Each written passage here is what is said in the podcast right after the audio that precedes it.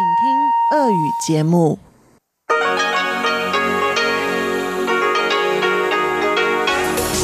эфире Международное радио Тайваня. Здравствуйте, дорогие радиослушатели! В эфире Международное радио Тайваня и вас из тайбэйской студии приветствует ведущая Анна Бабкова.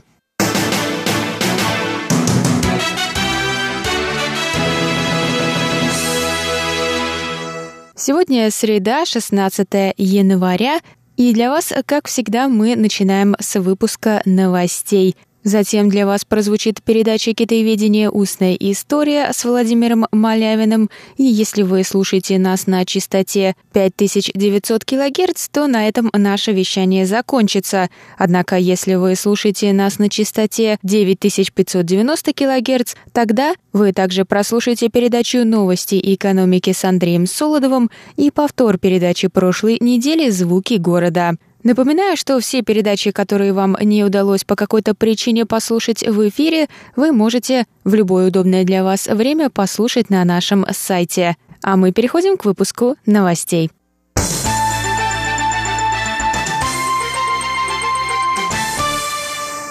Министерство обороны Китайской Республики пригласило 16 января представителей СМИ посетить базу ВВС в Синьчжу и оценить боеготовность истребителей «Мираж». Глава ремонтного подразделения авиабазы Ван Банун рассказал, что самолеты постоянно проходят тщательные проверки. Проверка двигателя совершается перед каждым вылетом. Майор авиации Ли Исю добавил, что национальная армия готова подняться в воздух для мониторинга своей воздушной территории вне зависимости от времени, погодных условий и праздников.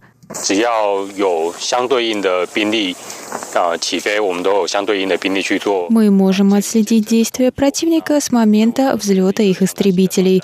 Мы работаем круглый год 24 часа в сутки, включая Новый год по лунному календарю. Нам нужно лишь 6 минут, чтобы подняться в воздух после получения соответствующих указаний.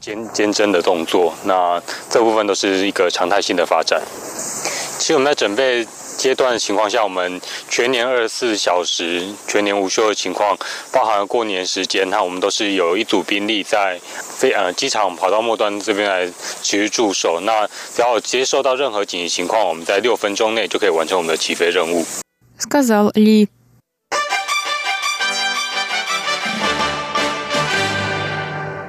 Микроспутник с космическим телескопом, совместно разработанный Тайваньским университетом Джуньян и японскими университетом Хоккайдо и университетом Тахоку, будет запущен 18 января на солнечно-синхронную орбиту. Для запуска будет использован носитель Эпсилон-4 японского агентства аэрокосмических исследований. В исследовательском институте уранографии университета Джуньян рассказали, что с развитием науки заметно увеличились возможности микроспутников. По сравнению с обычными спутниками они меньше в размерах, их себестоимость ниже, что дает больше возможностей для их исследования. В институте сообщили, что космический телескоп, разработанный ими совместно с японскими университетами, весит всего 3 килограмма и имеет диаметр 10 сантиметров – Представители института заверили, что в отсутствии сильных помех телескоп может передать данные хорошего качества.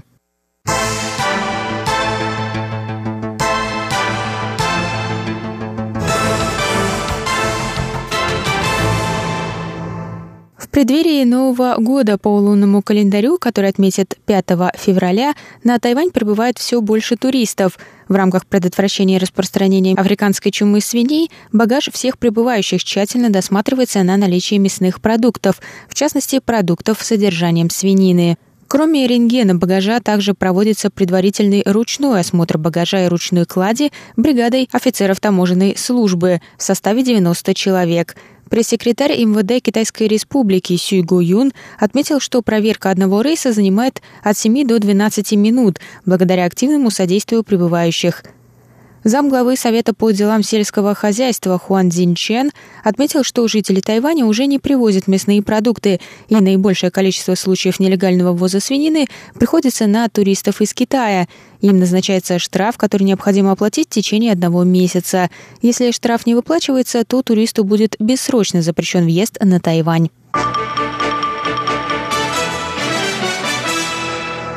Иностранного туриста заставили заплатить 400 новых тайваньских долларов, это около 13 долларов США, за маленький пакетик нарезанных фруктов из уличной палатки на ночном рынке Шилинь в Тайбэе.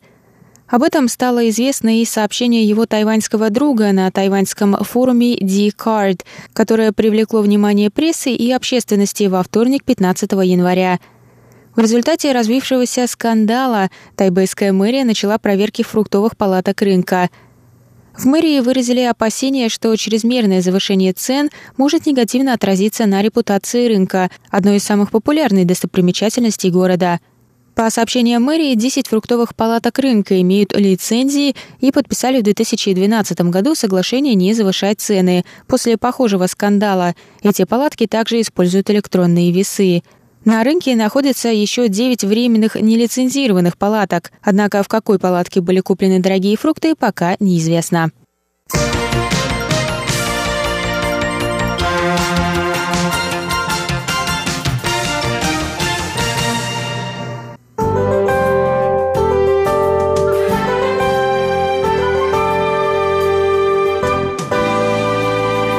А сейчас прогноз погоды. Сегодня в тайваньской столице было до 17 градусов тепла, прошли дожди.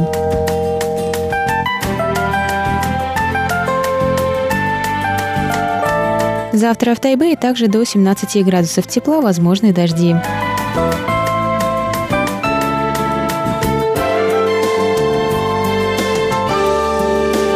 В Тайджуне завтра до 21 градуса тепла, солнечно с переменной облачностью.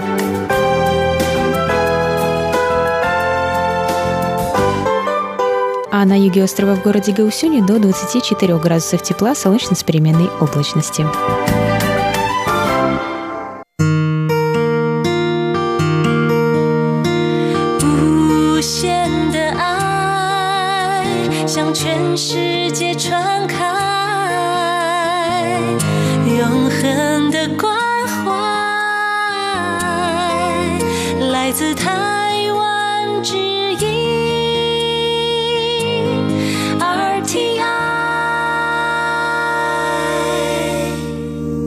Это был выпуск новостей за среду 16 января. Для вас его провела и подготовила ведущая русской службы Анна Бабкова.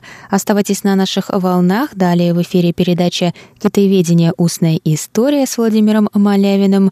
А я с вами на этом прощаюсь. До новых встреч!